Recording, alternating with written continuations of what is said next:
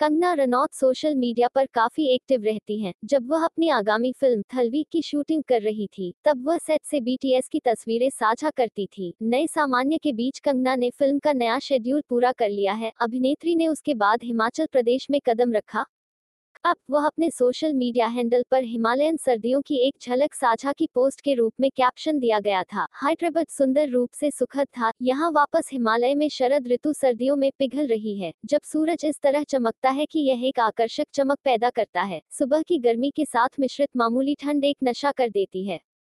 Hydrate सुंदर रूप से सुखद था। यहाँ वापस हिमालय की शरद ऋतु सर्दियों में पिघल रही है। जब सूर्य की तरह चमकता है, अभिनेत्री ने हाल ही में अपनी फ़िल्म के सेट से आश्चर्यजनक तस्वीरें साझा की। इन फ़ोटोज़ में उन्हें तमिलनाडु की दिवंगत मुख्यमंत्री जे. जयललिता के लुक को स्पोर्ट करते हुए देखा जा सकता है। उसने एक साड़ी पहनी और अपनी मिलियन डॉलर की मुस्कान बिखेरी।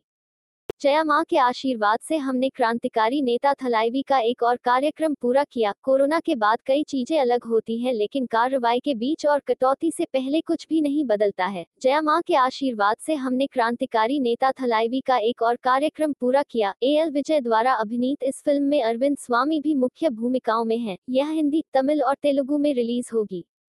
फ़िल्म जे जयललिता दिवंगत राजनीतिज्ञ और फ़िल्म अभिनेत्री के जीवन पर आधारित है।